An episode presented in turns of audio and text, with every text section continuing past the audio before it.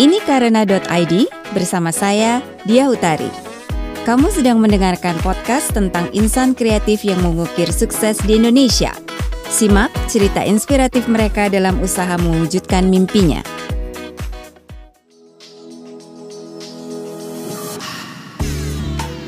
Film animasi banyak didominasi oleh studio-studio dari Jepang dan Amerika.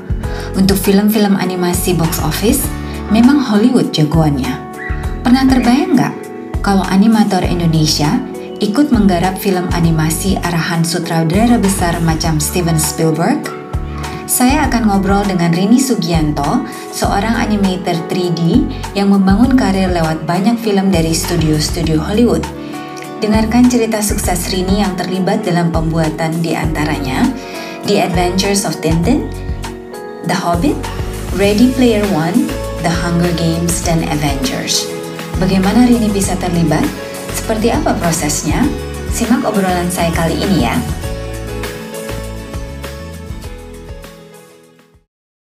Selamat datang Rini.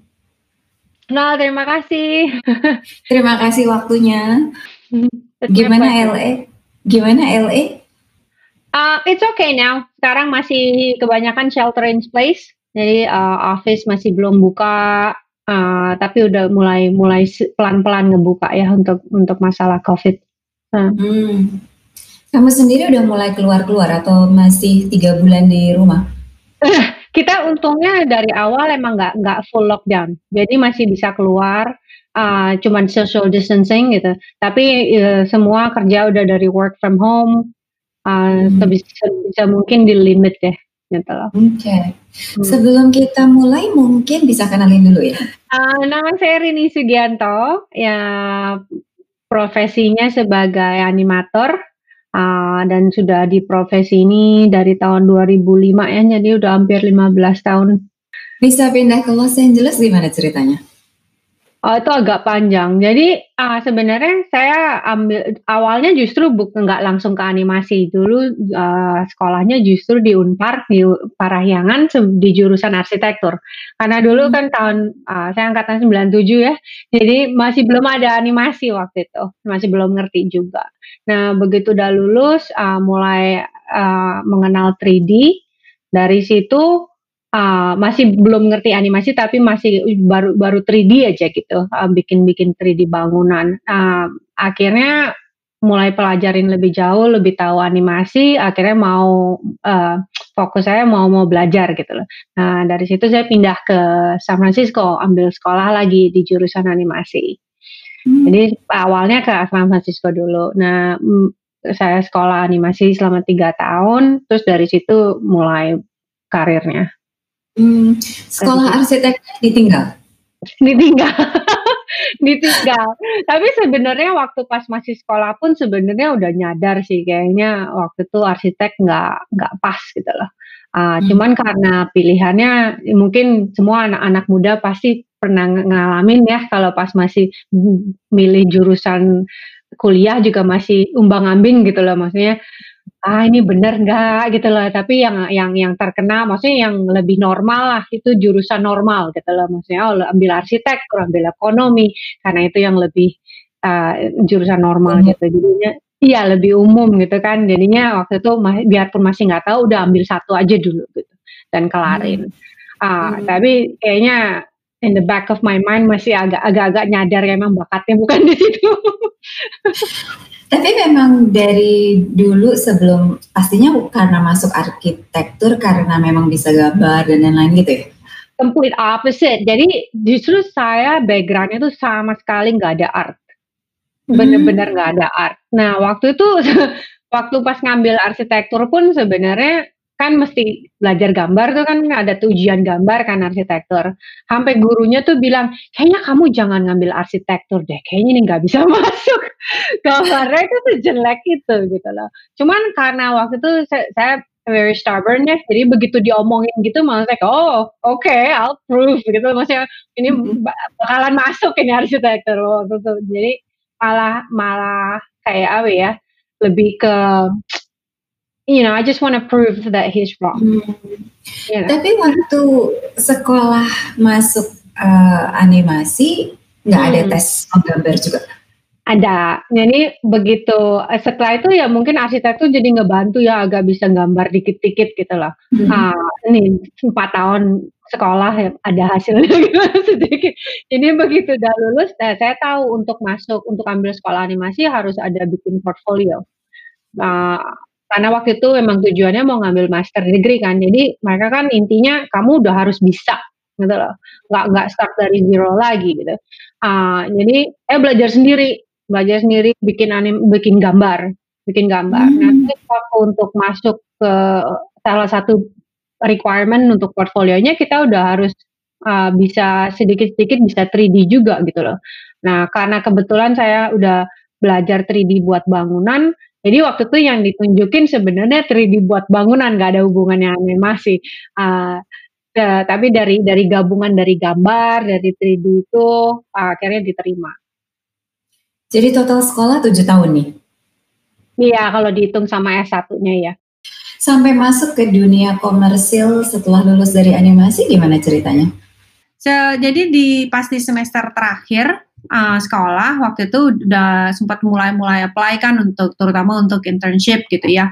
Uh, karena emang kan kita sebagai foreign student kita dikasih uh, sebenarnya dikasih tiga bulan buat nyari nyari kerjaan jadi agak-agak stres juga waktu itu.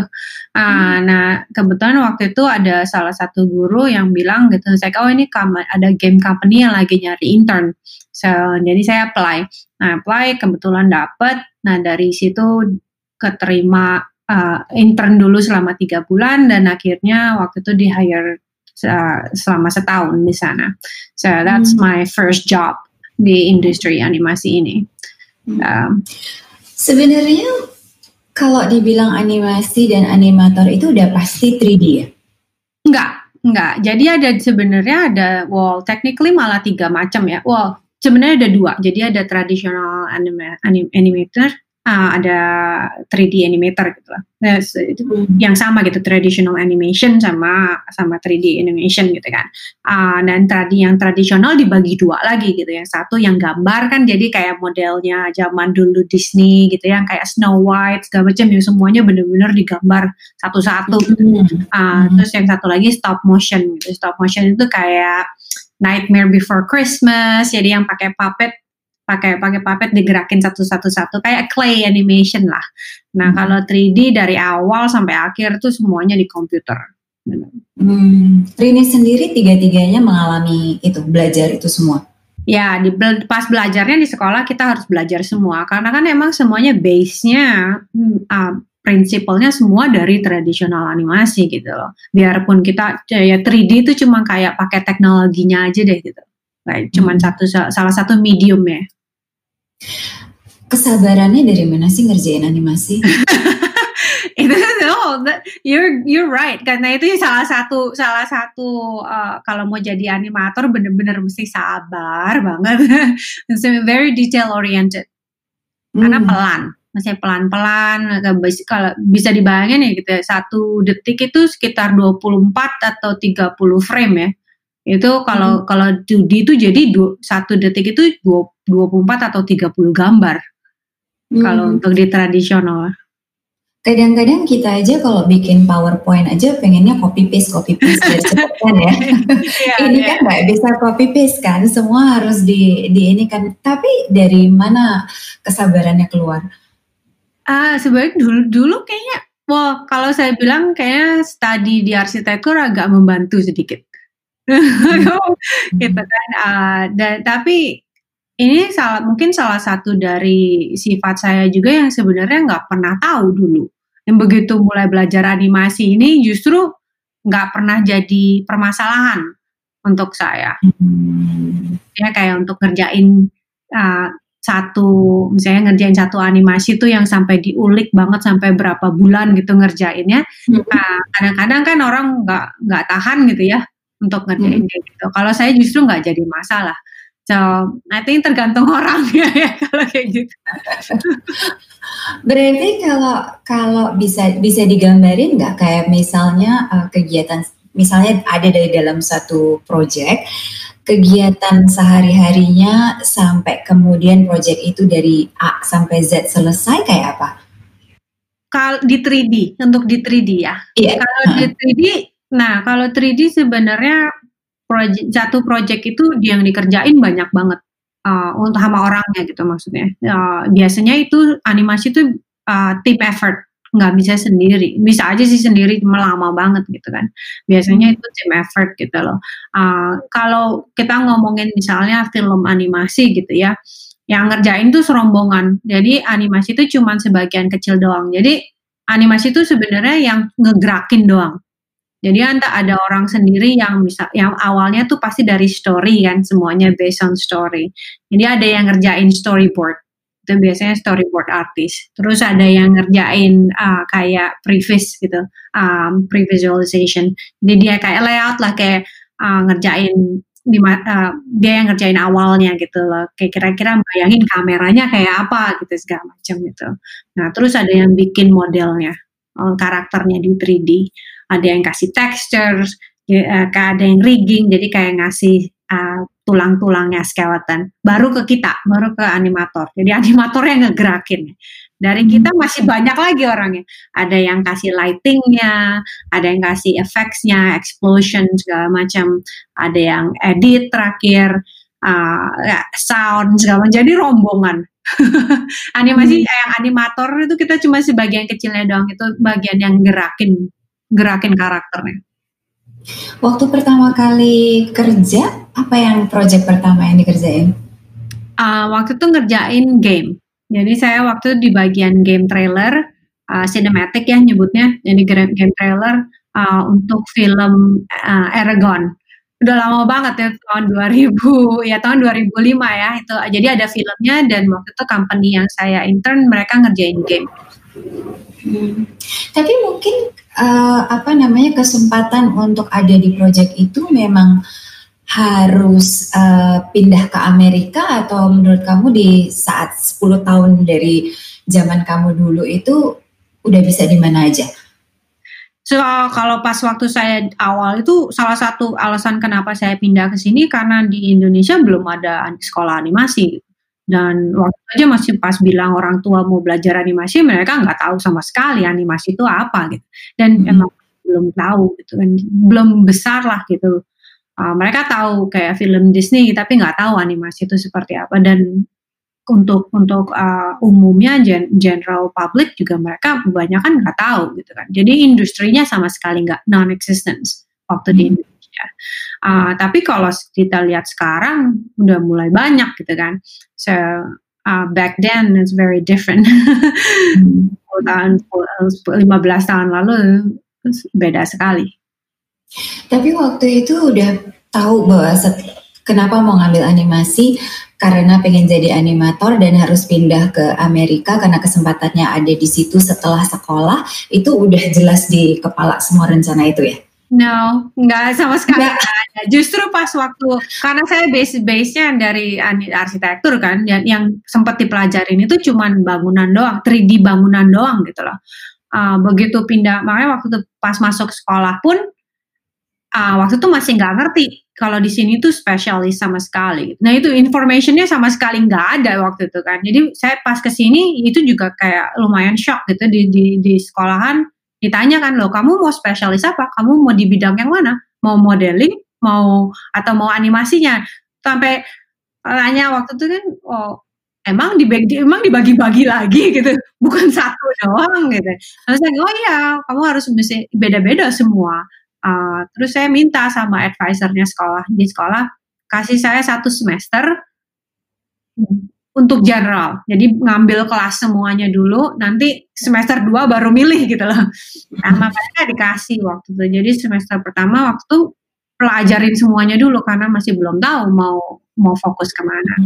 Hmm. Uh, begitu selesai dari semester 1, akhirnya waktu itu ngerasa oh kayaknya justru untuk di bagian gerakannya yang paling paling suka lah gitu. Tapi tetap masih hmm. tahu maksudnya future-nya kayak apa gitu kerjanya di -hmm itu masih belum tahu. Karena biarpun biarpun di Amerika lebih lebih duluan gitu bidang animasi, tapi tetap di tahun 2005 itu juga apa ya baru mulai booming hmm. di sini. Ya. Terus perjalanannya sampai akhirnya menjadi seorang Rini Sugianto yang sekarang gimana?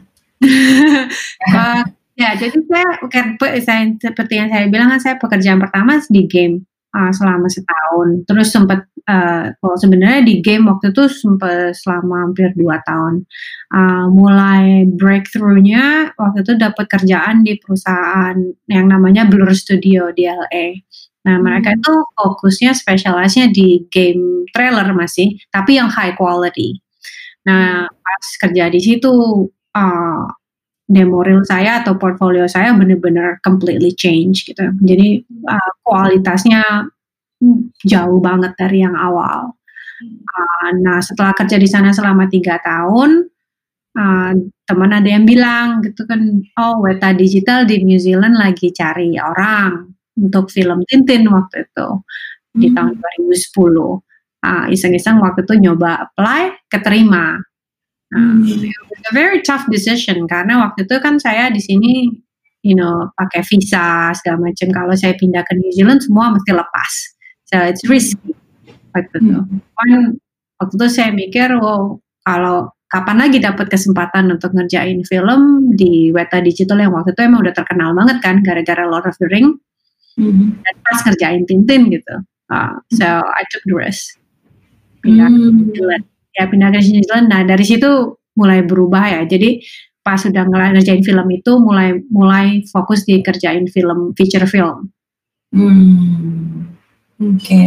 tapi waktu men, waktu memutuskan untuk ambil pekerjaan si Tintin ini yang bikin menarik, oke okay, saya mau melakukan ini tuh apa? Oh, kayaknya pas waktu dari sekolah juga, you know, it's very common pas uh, sampai sekarang pun semua semua student di animasi pasti impiannya ngerjain film kebanyakan ngerjain film gitu kan yang mau mau lihat hasil kerjaan kita di di layar besar lah gitu. mau lihat hmm. nama kita di kredit uh, film setelah you know like pas hmm. udah keluar nama kita keluar gitu kan hmm. so, uh, so you know in my head saya mau mau ambil kesempatan maksudnya kalau misalnya ada kesempatan untuk ngerjain film mau gitu. Uh, hmm. dan waktu itu ngerasanya maksudnya wow Tintin waktu itu kan juga emang dari kecil sering baca gitu kan. Jadi ada ada a little bit ada connection gitu lah. Hmm. uh, but still uh, you know karena waktu itu kontraknya untuk setahun doang untuk ngerjain Tintin so it's very uncertain. Abis itu ngapain Tapi untungnya waktu itu diterusin kontraknya. Oke, okay. sampai akhirnya berapa lama di New Zealand? Hampir empat tahun akhirnya. Waktu itu perpanjang oh, jadi empat tahun ya. Dan waktu itu se sebenarnya di agak mikir juga sih, karena saya tahu uh, Weta, uh, Weta Digital waktu bakal ngerjain Hobbit. Uh, hmm. Biarpun waktu itu productionnya belum mulai gitu loh. Tapi pikiran saya kalau saya bisa masuk dulu, dan mereka productionnya mulai semoga diterusin dan bisa ikut ngerjain Hobbit gitu karena waktu itu Hobbit ngerjain yang Hobbit kan waktu itu high profile banget. Hmm. Tapi memang strateginya itu berharap ya, berharap iya. dan semoga. berharap dan semoga gitu semoga suka. Ya karena kan emang di industri ini ini mungkin kenyataan yang masih nggak nggak terlalu umum yang banyak yang nggak ditahu ya umum di industri animasi ini kebanyakan kita semua freelance, kontraktor. Jadi hmm. uh, dan da, karena saya besar di Indonesia, uh, customnya kan biasanya kalau kita cari kerjaan selalu full time, ya selalu hmm. full time, cari gaji segala macam. Dan ternyata begitu di sini itu pindah ke Amerika gitu uh, untuk kerjaan art itu justru kebanyakan semua freelance gitu, jarang banget yang full time.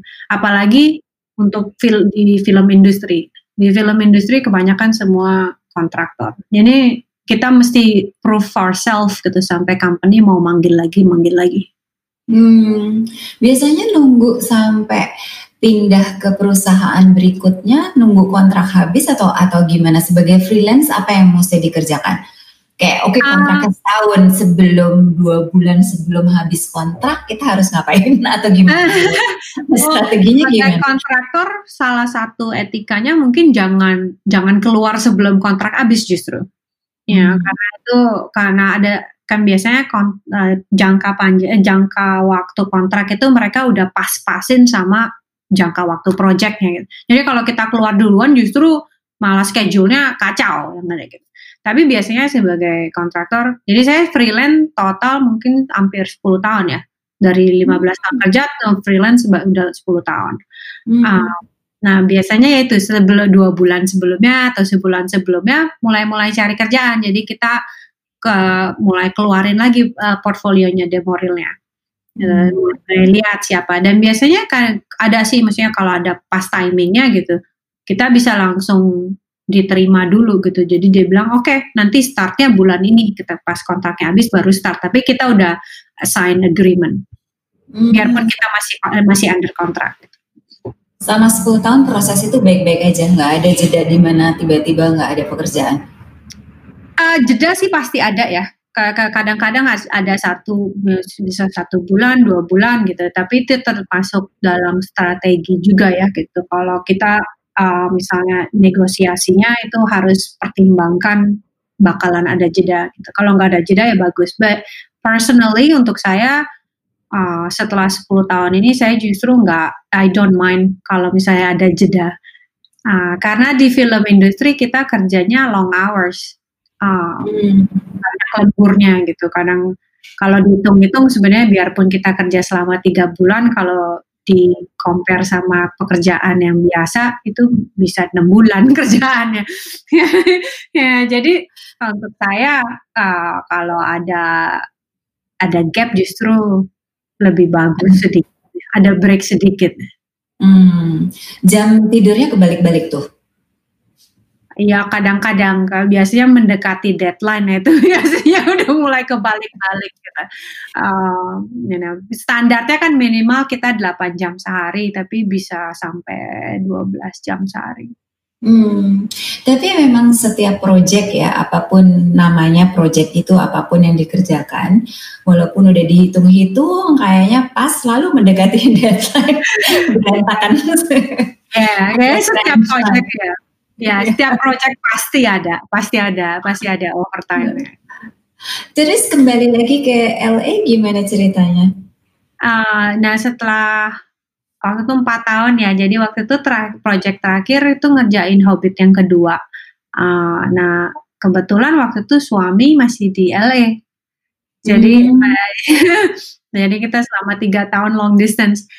I know it's very long ya, yeah. karena dia masih kerjaan kerjaan full time masih di LA dan uh, makanya waktu itu akhirnya yaudah kita mau mau uh, maksudnya ya yeah, you know balik ke LA untuk barang. Hmm, hmm, hmm.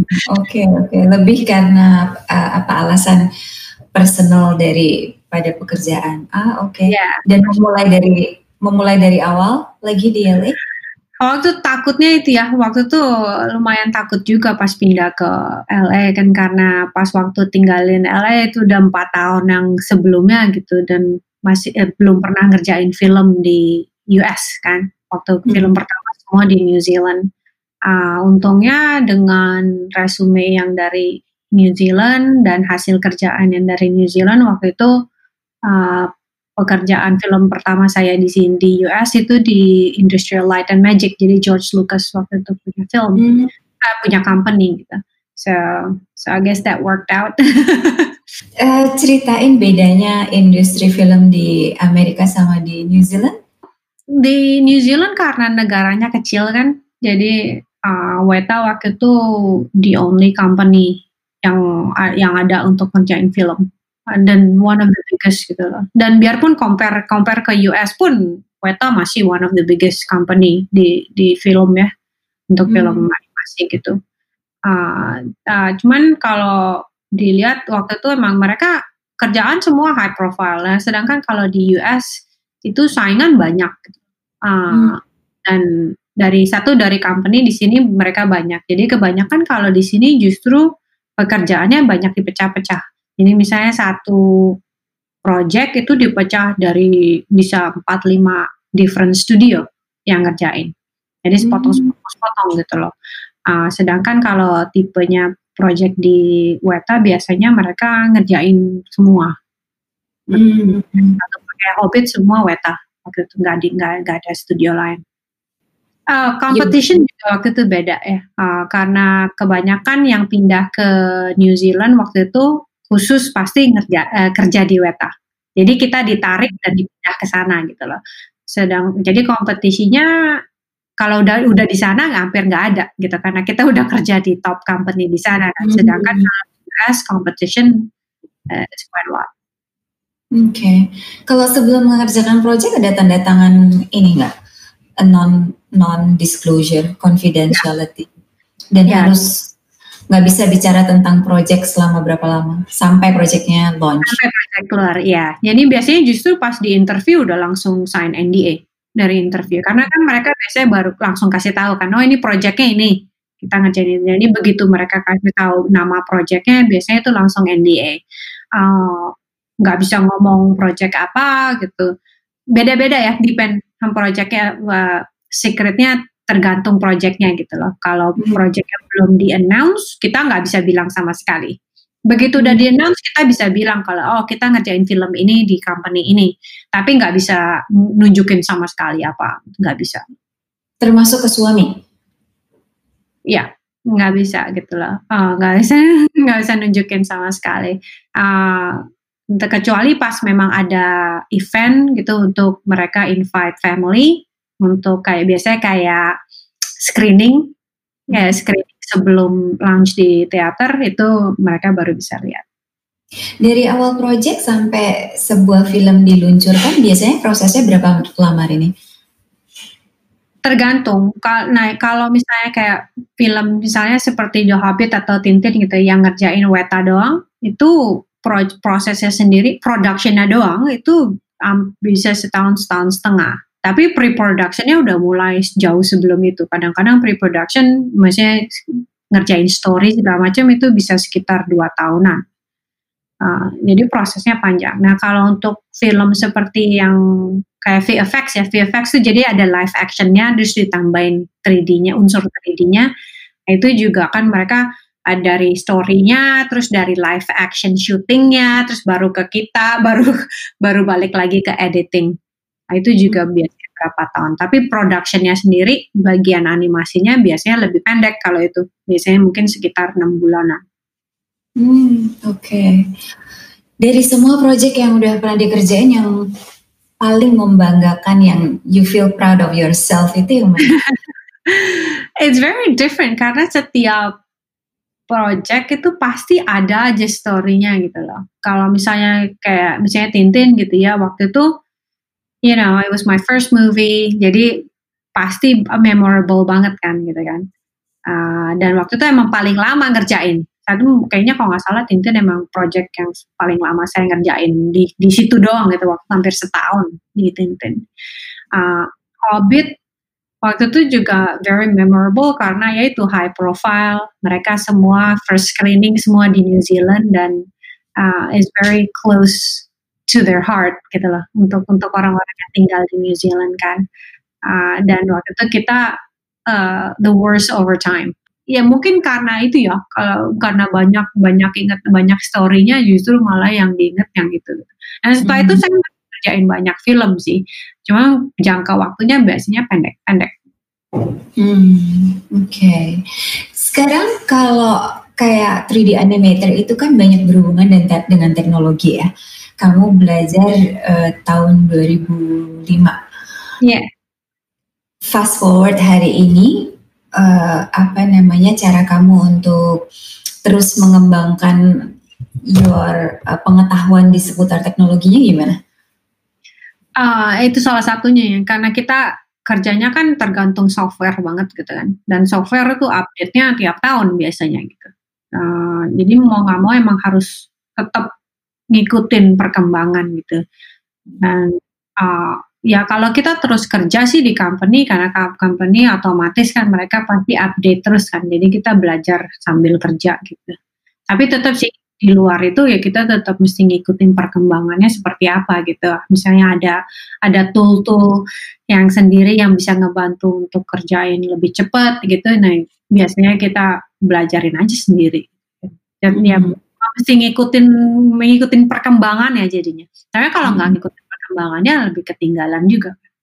Kalau dari sisi kreatif gimana? Dari kalau hmm kalau sisi kreatif sebenarnya se, ya kalau saya ngerasa justru semakin lama makin efisien ya gitu loh karena kan pas awal-awal kita masih ya masih mikirin kayak oh ini ngerjainnya cara workflow-nya seperti apa gitu masih nyoba oh mungkin workflow ini lebih pas atau workflow ini lebih pas kita masih kayak kayak masih mencari jati diri lah gitu stylenya kita seperti apa gitu Nah setelah eh, setelah udah beberapa kali ngerjain project, makin lama kan kita makin tahu gitu. Saya oh kalau pakai pakai style ini bakalan lebih efisien, bisa lebih cepat ngerjain. Dan tiap orang beda-beda gitu kan. Dan tiap kadang-kadang untuk saya sendiri tiap project beda-beda juga gitu karena tergantung style dari project gitu. Hmm. Uh, cuman ya itu kalau karena dipakai terus dan secara kreatif sih justru mungkin malah malah makin berkembang. Gitu. Hmm. Tapi kalau um, kan tadi Rini bilang bahwa proses membuat sebuah animasi itu panjang ya dari ada yang bikin storyboard dan lain-lain sampai akhirnya uh, datanglah ke mejanya Rini gitu. Ya. Terus Rini punya sebagai sebagai artis animator punya ciri khas sendiri tapi at the same time karena udah ada pakem-pakem si animasi ini akan dibuat seperti apa ada ini nggak suka ada pertentangan batin nggak? Kadang-kadang iya, karena kan kita harus match semua ya. Jadi misalnya gitu, kalau satu project itu bisa ada sekitar 10 atau bisa kadang-kadang 40 animator gitu yang ngerjain kan. Uh, jadi kita semua style-nya harus match biarpun hmm. kita personally ada style masing-masing gitu kan tapi tetap aja di, di movie kalau masing-masing nepatin style kita ya jadi belang blonteng gitu kan beda-beda so you just have to throw away your ego gitu kalau kita ngerjain project di company jangan ada eh, egonya kita jangan dibawa uh, hmm. kita ngerjain base dari directionnya dari direkturnya gitu kita karena semuanya kita harus match dengan project. Kalau ngerjain personal project ya terserah kita gitu. Tapi karena hmm. itu professional work, then you know you have to be professional. Tapi ada input-input tertentu yang biasanya dikasih ke the whole team dan lain-lain ada proses seperti itu atau cuman benar-benar ini dikerjakan gitu? Ada, ada. Jadi misalnya kan mereka setelah ngerjain pre-visualization gitu ya, uh, terus kita yang ngerjain animasinya kan. Jadi biasanya pas awal kita dapat one shot gitu loh. Misalnya oke okay, ini kamu ngerjain shot ini, karakternya bakalan begini-begini. Tapi yang dikasih di descriptionnya itu biasanya secara general. Misalnya karakter, oh ini karakternya bakalan jalan dari dari ruangan ini ke ruangan ruangan A ke ruangan B misalnya. Nah, kita yang tentu kita bisa kasih ide jalannya dia seperti apa. Karena orang jalan kan bakal beda-beda kan jalannya. Cepat ya jalannya lambat atau pas dia lagi jalan itu ngapain? Jalan sambil baca buku atau jalan sambil apa gitu kan. Itu kita bisa kasih idea atau kita ngambil video reference gitu. Kita ngambil jadi kita acting sendiri uh, kasih video reference terus kita tunjukin gitu ke supervisor atau ke direkturnya. Like, oh ini gimana Uh, nah mereka kita dapat masukan ke mereka dari mereka gitu. Oh ini boleh kita cobain gitu. Atau misalnya kayaknya nggak cocok dengan personality karakternya. Coba coba lagi. Gitu. So, untuk detail actingnya sendiri itu dari kita. Hmm, berarti researchnya banyak ya? Iya, jadi kita banyak-banyak nonton YouTube juga, banyak ngambil video reference ya. Biasanya kita pakai video reference. Jadi uh, biasanya di di mejanya animator itu ada uh, kaca untuk melihat facial expressionnya kita gitu. Uh, dan kadang-kadang ya kita harus actingin sendiri. Jadi separuh separuh aktor. Hmm, aku kayaknya nggak bisa deh. Ya tapi kadang-kadang kayak kalau misalnya ada temen yang lebih yang you know actingnya lebih bagus minta tolong temen. Jadi kamu actingin sendiri gitu Kadang-kadang ya, cuma kalau misalnya kalau kayak ada untuk misalnya animasi yang action gitu ya, orang berantem atau gimana gitu, uh, kadang minta tolong temen. nah tolong teman misalnya ada yang emang ada yang mereka bisa martial art atau gimana, misalnya oh bisa nggak actingin ini, um, saya yang videoin. Hmm, nanti dari video itu dipelajari terus dibuat kayak semacam yeah. mock gitu. Ya, so, uh, well kalau video reference nggak harus dari kita, nggak harus dari kita, pokoknya ya, siapa aja bisa gitu. Tapi kita tetap mesti analisa gerakan. Hmm, kayak kalau misalnya uh, balik lagi nih, aku uh, cuma bisa referensi ke PowerPoint ya. Kayak kadang-kadang suka fokus dari apa namanya waktu ngerjain itu bukan kontennya yang dipikirin tapi fontnya, colornya, ini animasi keluar masuknya gimana gitu kan ya. Kamu ada nggak certain proses proses tertentu dari mengerjakan animasi itu yang kayak pengen perfect sampai nggak bisa pindah ke, ke seksi berikutnya? Pasti ada sih. Jadi kalau di animasi kita biasanya dibagi tiga tahap. Ya, misalnya first pass, second pass, sama polishing gitu kan. Nah, first pass itu kalau untuk saya ini prosesnya saya gitu ya. First pass itu biasanya saya uh, rough, jadi rough rough animation doang gitu. Pokoknya animasinya sebisa mungkin gak, jangan detail gitu. Tapi le, tujuannya untuk nunjukin story-nya pas nggak hmm. story sama stylenya sama timingnya. Jadi kayak sebagai first pass lah gitu kan untuk nunjukin ini kira-kira dapat nggak nih feelingnya gitu uh, itu nahan-nahan biasanya nahan-nahan jangan jangan dimasukin detail banyak dulu gitu. Karena kalau dimasukin detail susah susah ngubahnya kayak kalau misalnya ada revisi. Nah begitu uh, supervisor atau direkturnya misalnya oke okay, keep going, baru kita lebih ke arah technical jadinya setelah itu switch your brain like you know you switch your brain jadi lebih ke arah fokus ke arah bikin gerakan animasinya gitu lebih di terlalu fokus lagi ke arah acting atau ke arah story-nya karena kita story-nya udah udah udah di approve gitu kan. Nah itu sama untuk polishingnya juga uh, polishing lebih detail lagi gitu kayak uh, kita detailnya tuh bener-bener detail gitu kalau misalnya ngerjain itu oke okay, uh, matanya blinknya berapa frame gitu loh. Terus kalau pas kita apa kayak ngedip gitu bagian sisi mana yang dari mata yang tutup duluan gitu. Sampai sedetail itu jadi nggak nggak kita mikirnya nggak oh pokoknya um, you know eyelid yang atas turun yang eyelid yang bawah naik. Nggak juga gitu. Jadi dari ujung baru ke tengah gitu. Jadi bener-bener detail sekali untuk di polishing hmm. um, tapi biarpun seperti itu pun kadang-kadang kalau kita udah ngerjain satu shot yang sampai berbulan-bulan it's really hard to see ya. Kayak kita apa ya? Kita nyebutnya don't get, don't don't marry your shot gitu loh. Don't get married with your shot gitu. Soalnya bakalan susah ngelepasinnya gitu. Nah, hmm. itu kita makanya ada supervisor supervisor yang bi bisa lebih lihat kerjaan kita objektif secara hmm. at that point you're very subjective. Dan so far yang paling uh, apa namanya panjang dan detail itu si Hobbit panjang proyeknya ya gitu. Tapi kalau untuk detail benernya nggak terlalu juga sih gitu. Uh, sebanyak kamu semua kebanyakan film mereka require detail. Hmm, oke. Okay. Kerja di Hollywood gimana rasanya? Eh, well, first of all, Hollywood itu lebih ke arah live action.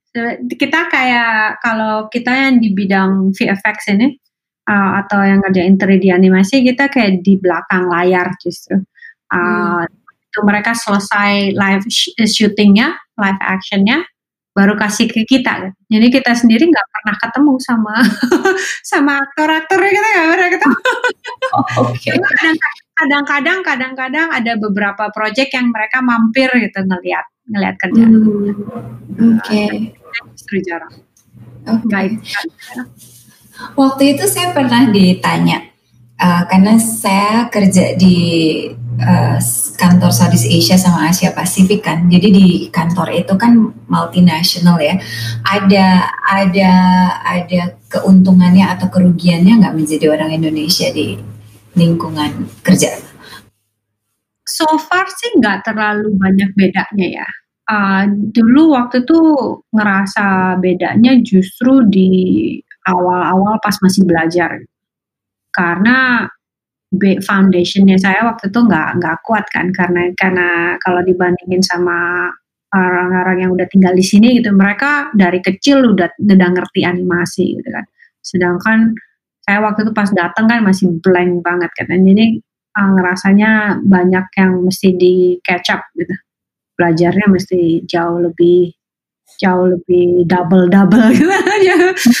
Tapi setelah kerja sih sebenarnya so far nggak nggak terlalu ngerasa ada bedanya gitu ya, uh, good or bad, ya kan. Tapi tet tetap masih ada apa ya uh, jomplang ya gitu. Jadi karena emang industrinya masih male dominated. Hmm. Nah kalau untuk bagian uh, dari orang Indonesia gitu, pas waktu saya mulai tahun 2005 waktu itu hampir nggak ada animator yang dari Indonesia yang kerja di sini. Oke, okay, waktu itu masih belum belum mungkin karena belum banyak juga. Kalau sekarang sih udah mulai banyak kan. Pas waktu tahun waktu awal-awal itu belum mbak. Waktu itu cuma mungkin ada satu atau dua orang yang hmm. di, di 3D animasi. Jadi sejak ya mungkin dari dari mereka juga ngerasanya maksudnya um, ya diversity ya dari dari company-nya sedikit banyak gitu. Mungkin ada pertimbangan juga. Oke. Okay. Ada project yang boleh dibocorin di sini? Nah, yang sekarang lagi ngerjain yeah. nggak bisa, belum ada sih. Oke. Okay. Ini untuk tahun berapa? Untuk tahun depan? Uh, harusnya sih tahun depan deh. Oke, okay. dengan situasi seperti sekarang gimana? Kan banyak banyak banget yang uh, ditunda rilis dan lain-lain ya. Ke iya. pekerjaannya yeah. ini gimana? Uh, sejak saya balik ke US sebenarnya kerjaannya jadi nggak terlalu nggak 100% film kalau saya. Uh, hmm. Ada bagian kadang-kadang film tapi sejak dari tahun 2014 ya itu udah mulai branch out ke uh, industri yang lain gitu. Jadi kayak misalnya saya di tahun terakhir ini ngerjain, uh, saya kerja kontrak sama company yang namanya Blizzard Entertainment. Mereka hmm. ngerjain games. Jadi game kayak mungkin pernah dengar kayak World of Warcraft, Overwatch. Hmm. Mereka termasuk salah satu player yang gede di, di game industry. Um, hmm. Kalau untuk sekarang justru ngerjainnya ke arah game trailer. Uh, saya. Hmm tapi itu emang beberapa. Hmm? Sorry, go ahead. Uh, beberapa tahun terakhir eh, nggak uh, nggak nggak 100% di film sih. Jadi kadang film, kadang game trailer, kadang commercial, uh, VR, AR, udah hmm. mulai banyak sekarang yang pakai animasi. Itu strategi atau nggak sengaja? Sebagian strategi sih, karena saya pikir uh, ada kita nggak tahu ya industri bakal bakal jalannya seperti apa gitu. Dan VFX industry emang agak-agak nggak stabil dalam kerjaan gitu loh. Karena satu karena sekarang playernya makin banyak, maksudnya kayak artisnya makin banyak, terutama animator banyak banget, pilihannya banyak jadinya untuk untuk company. Uh, secara kayak payment atau salary gitu, itu mereka lebih jauh lebih rendah dibanding game company atau dibanding commercial. Hmm. Nah, kalau pertimbangan saya waktu itu pas balik ke US karena tahu bakalan full di freelance, saya pertimbangannya waktu itu bakal saya mau kerja di banyak company. Jadi biar mereka tahu skill saya, mereka tahu kalau mereka butuh, mereka bisa panggil saya. Gitu. Hmm. Kalau, saya kalau saya stuck di satu company doang, eh, you know, kalau sampai kenapa-napa, nobody knows me. Ya, hmm. Dan kalaupun misalnya industrinya bakalan nanti lebih ke arah game atau lebih ke arah VR atau ke AR gitu. Nah, karena saya udah ada experience di situ, option saya lebih banyak jadinya. Hmm. Setiap kali uh, ada hitung-hitungannya nggak? Hitungan maksudnya seperti ini?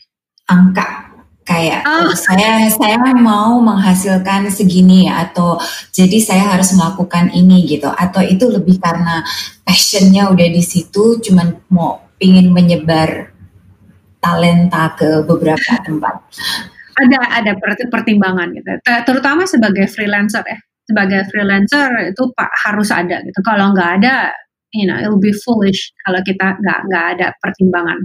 Gitu. karena you never know kita ya itu seperti kadang-kadang breaknya bisa sebulan bisa dua bulan bisa tiga bulan. Kalau kita nggak nggak nggak masukin hitungan worst possible situation you know kita bakalan salah sendiri gitu jadinya kan.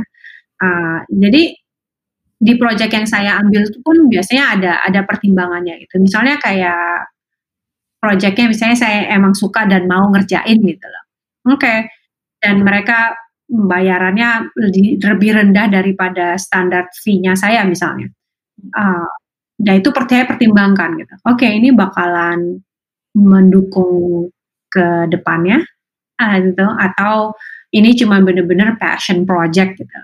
Nah, hmm. itu sempat sempat ngambil beberapa project yang emang bayarannya lebih rendah tapi karena itu yang buat saya menarik projectnya ya pada saat itu ya oke okay, kita suffer dalam bidang financial selama beberapa bulan tapi you know you satisfy your, yourself. Hmm. Boleh ini nggak kira-kira untuk menentukan standar fee itu gimana sih? Apa eh, yang mesti dipertimbangkan? Uh, pertimbangannya agak panjang guys sebenarnya. Jadi kita pertimbangkan dari skillnya sendiri kan, wow levelnya ya mungkin dari jun apa kita masuk waktu itu junior um, atau senior gitu. Kalau saya sekarang kan lebih ke arah senior gitu sekarang. Jadi uh, kurang lebih tahu average-nya pada berapa. Tapi buat saya juga selalu bilang ke student saya, kita harus nentuin sendiri range-nya diri kita seberapa gitu uh, kamu mau dibayar berapa per jam? Kita selalu per jam hourly kan kayaknya. Ya, kamu worth berapa gitu selama hmm. satu jam pekerjaan kamu. Waktu kamu tuh harganya berapa selama satu jam? Harus udah ada kita ada ada range-nya sendiri gitu. Dan try to stick with that. Uh, soalnya semua company pasti berusaha bayar yang serendah mungkin. Kan bisnis ya kan? Buat mereka kan untuk profit gitu kan. Nah kita sendiri kita harus harus bisa you know protect yourself gitu loh. Mm. nah jadi dan setelah berapa tahun kerja sebagai freelance ke, jadi saya ada ada pengalaman sendiri gitu oke okay, dalam misalnya di film range-nya sekitar segini sampai segini. Kalau di game biasanya segini sampai segini. Kalau freelance yang benar-benar di company kecil justru bayarannya lebih banyak karena mereka mereka mau ngambil talent. Mereka berani bayar gitu karena hmm. lebih susah dapat talent yang bagus. Gitu. That's very hmm. interesting. yeah. Terus di titik mana kita harus memutuskan bahwa oke okay, uh, harga kita sudah harusnya naik? Ya, itu biasanya tergantung dari kita lihat juga dari pekerjaannya serumit apa gitu kan. Uh, dan tapi kita juga mesti perhitungkan uh, biaya hidup kita ber seperti apa ya kan per selama selama per bulannya. Uh, belum kita mesti pikirin pajak segala macam. So itu semua di, diikut dihitung selama per bulannya kira-kira butuhnya seperti apa. Kalau ternyata kebutuhannya lebih besar daripada skill sih gimana? itu yang apa Dan, uh, tapi biasanya sih kalau, kalau mungkin itu awal-awal sebagai junior kita nggak banyak pilihan ya. Kita nggak banyak pilihan, kita nggak banyak, nggak bisa milih juga gitu kan. Jadi mau nggak mau uh, mesti ambil kerjaan sampai kita bisa ada credibility-nya, sampai perusahaan juga melihat portfolio kita, oke okay, mereka berani bayar So, but, um, makin lama makin lama di industri harusnya harusnya cukup. but you have to you have to know how to negotiate. Nah hmm. itu salah satu yang sering saya lihat juga sih dari uh, karena saya ngajar kan kadang-kadang ngajar dan kebanyakan student yang baru keluar dari sekolah yang sekarang mereka nggak bisa negotiate. It's hmm. very interesting gitu. Nggak tahu kenapa. nggak tahu kenapa nggak bisa. Like, you have to know how to negotiate apalagi sebagai freelancer kan kalau kita nggak bisa negotiate like you know, gimana pernah, caranya? Pernah nggak karena negosiasi lalu kehilangan proyeknya so far nggak pernah. Dan itu justru itu uh, yang selalu saya bilang gitu loh kak jangan takut untuk kasih angka. Soalnya hmm. mereka pasti nawar perusahaan tuh pasti nawar. Nggak mungkin kan. Kalau mereka nggak nawar justru bikin kita mikir saya kayaknya kerendahan gitu. Kalau sampai nggak nawar sama sekali. Jadi nambahin aja sedikit gitu. Soalnya mereka pasti tawar jatuh-jatuhnya nanti semoga sesuai dengan yang kita mau gitu kan. Dan worst come to worst so far gitu ya. Worst come to worst dari company-nya kalau setelah saya buka harga gitu terus mereka bilang saya oh kita nggak ada budgetnya nggak sampai segitu itu terlalu tinggi dengan bayaran yang lain, bayaran artis yang lain gitu. Saya oke, okay, berarti habis itu kalian maunya berapa? Bisanya berapa? Ini kita negotiate kan. Mm-hmm. belum pernah belum pernah ada yang bilang saya oh too high, that's it. Offernya ditarik belum pernah sih. Sampai 15 tahun yang bikin yang memotivasi kamu apa sih? Gak ada bosennya ya ngerjain ini tiap hari bangun tidur ngerjain. pasti ada, pasti ada bosan, pasti ada bosan. Terutama kalau misalnya pekerjaannya banyak long hours gitu, banyak lemburnya, pasti burnout. Hmm. Nah, makanya buat saya justru untuk ada gap sekitar di antara project, it's good. Soalnya hmm. itu buat saya jadi break kan. Saya oh oke, okay. libur dulu selama sebulan atau at least beberapa minggu gitu loh, nggak back to back. Kalau yang back to back selama terus-terusan kerja gitu pasti burnout nggak hmm. mungkin enggak. Tapi what keeps you going? I think different project karena okay. ya itu salah satu salah satu ada benefitnya sebagai freelancer juga sih kita dapat bisa ngerjain project yang beda-beda. Kadang-kadang projectnya nggak selalu yang menarik gitu. Ada yang menarik, ada yang enggak juga gitu. But um, it gives you variety. Ini nggak nggak hmm. selalu kerjain yang sama terus gitu jadi selalu ada beda-beda gitu kan dan apalagi kayak sekarang mulai ngerjain kayak virtual reality augmented reality is very different dan hmm. itu menarik kita jadi belajar baru lagi gitu Hmm. Ada ini enggak uh, animator kompetisi yang selalu kamu lirik? Saya justru bisa bilang saya nggak, I'm not the best animator you know, saya bisa bilang gitu gitu. Maksudnya I'm not the best animator out there. Banyak yang lebih skillnya jauh lebih tinggi gitu, atau lebih experience gitu. And it's okay. You know, it's okay. Uh, karena you know, you have to know your own strength and weaknesses gitu kan. Kalau kayak saya, misalnya saya tahu strength saya di mana dan saya tahu weaknesses saya di mana gitu loh. Uh, but just keep that in mind gitu kan. Kalau misalnya, oke, okay, kalau misalnya kita tahu, saya oh dia keterima di perusahaan ini gitu ya, dan kira-kira skillnya sama, saya I think I can get there too, gitu. kira-kira gitu. But karena industrinya biarpun dibilang gede-gede, tapi ya kecil juga gitu. Kita semua ujung-ujungnya kerjanya bareng. Hmm. So, justru kita nggak mau jangan buat musuh. Gitu you know you want you, you want to be in the good term with everyone. Karena you never know kapan bakalan kerja bareng lagi.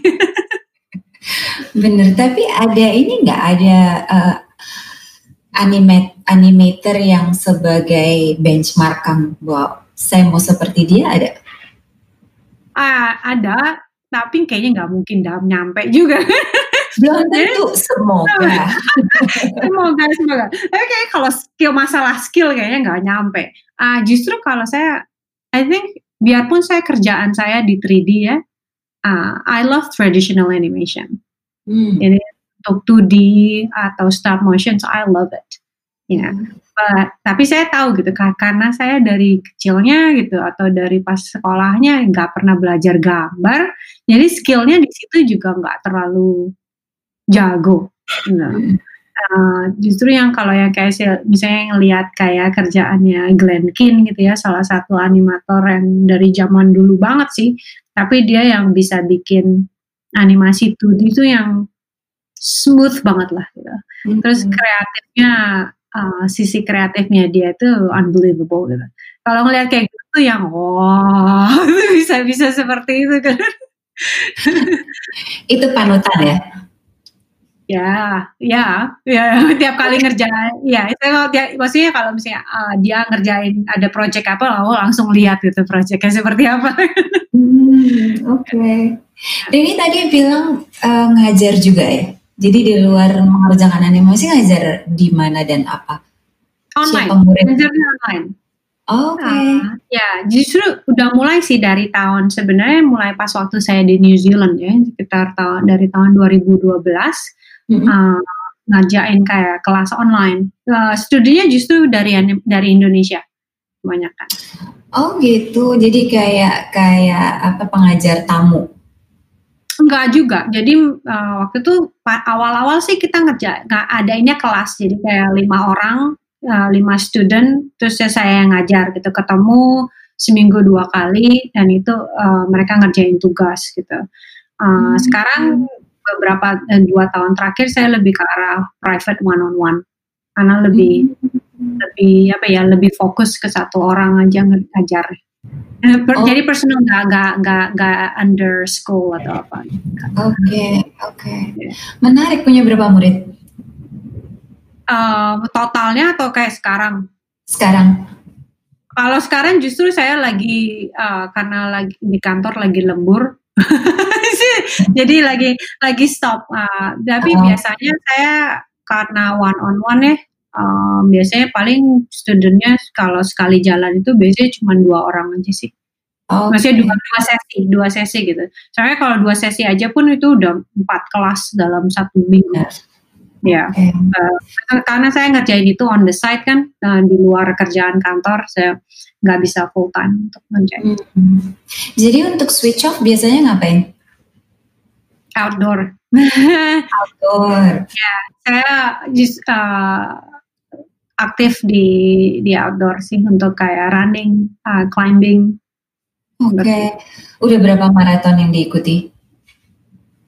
Kalau maraton justru baru dua, tapi saya dia uh, lebih fokus ke arah ultra maraton yang Itu lebih kan lebih gila ya. Iya, lebih panjang.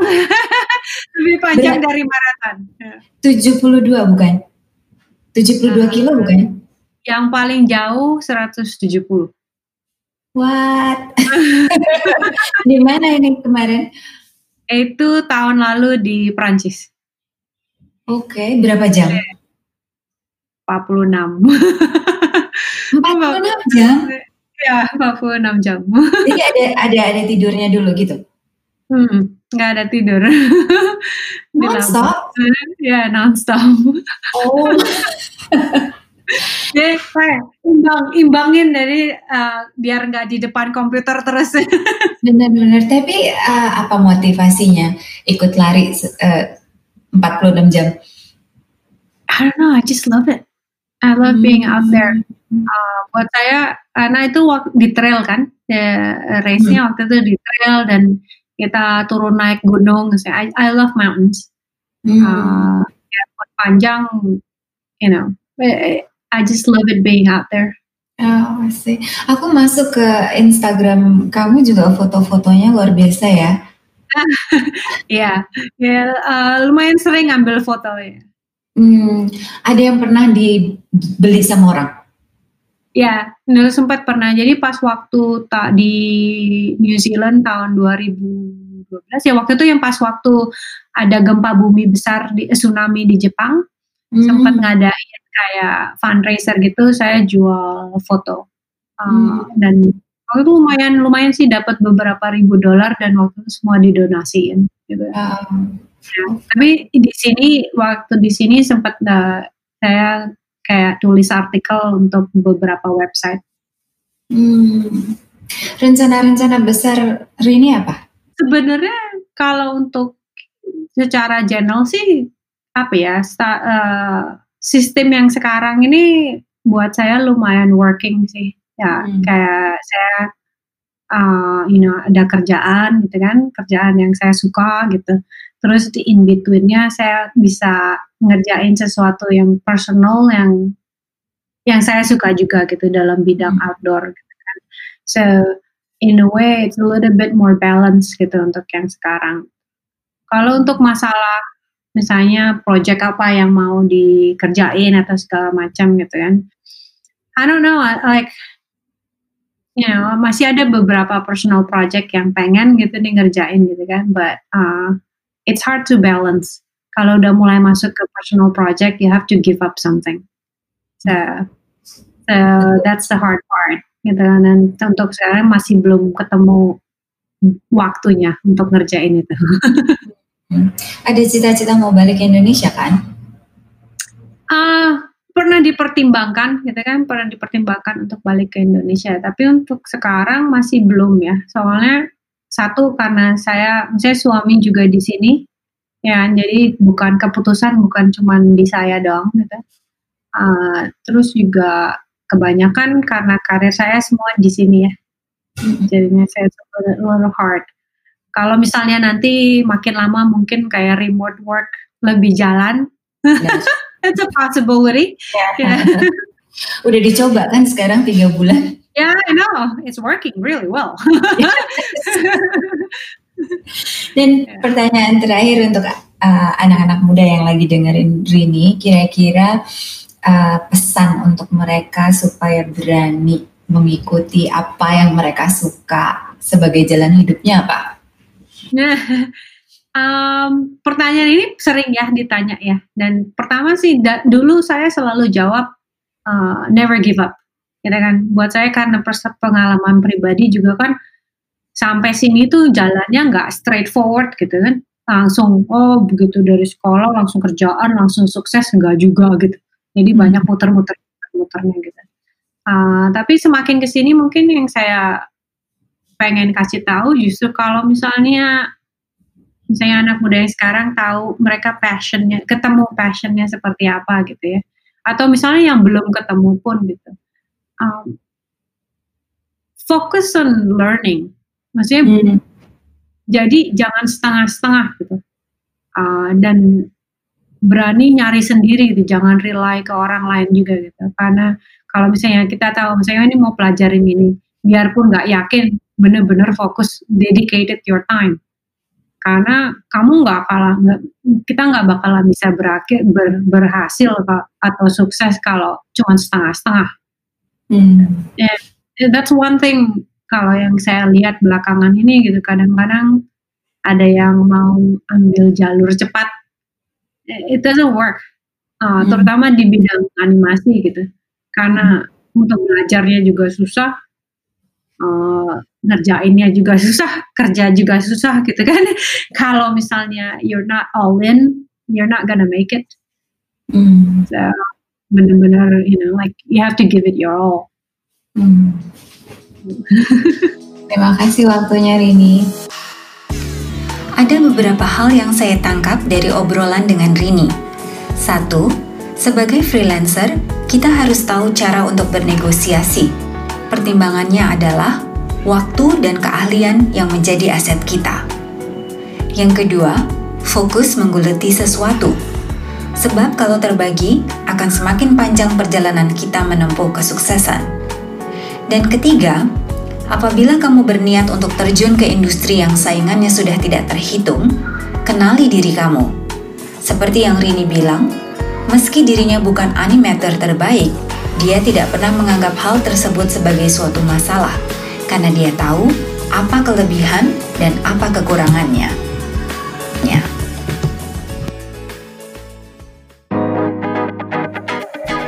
Terima kasih sudah mendengarkan cerita dari pelaku industri kreatif kita. Terus dengarkan cerita baru setiap minggu, jangan lupa subscribe dan bantu sebarkan juga ya. Jika kamu ingin tahu cara memulai bisnis, yuk kunjungin www.karena.id.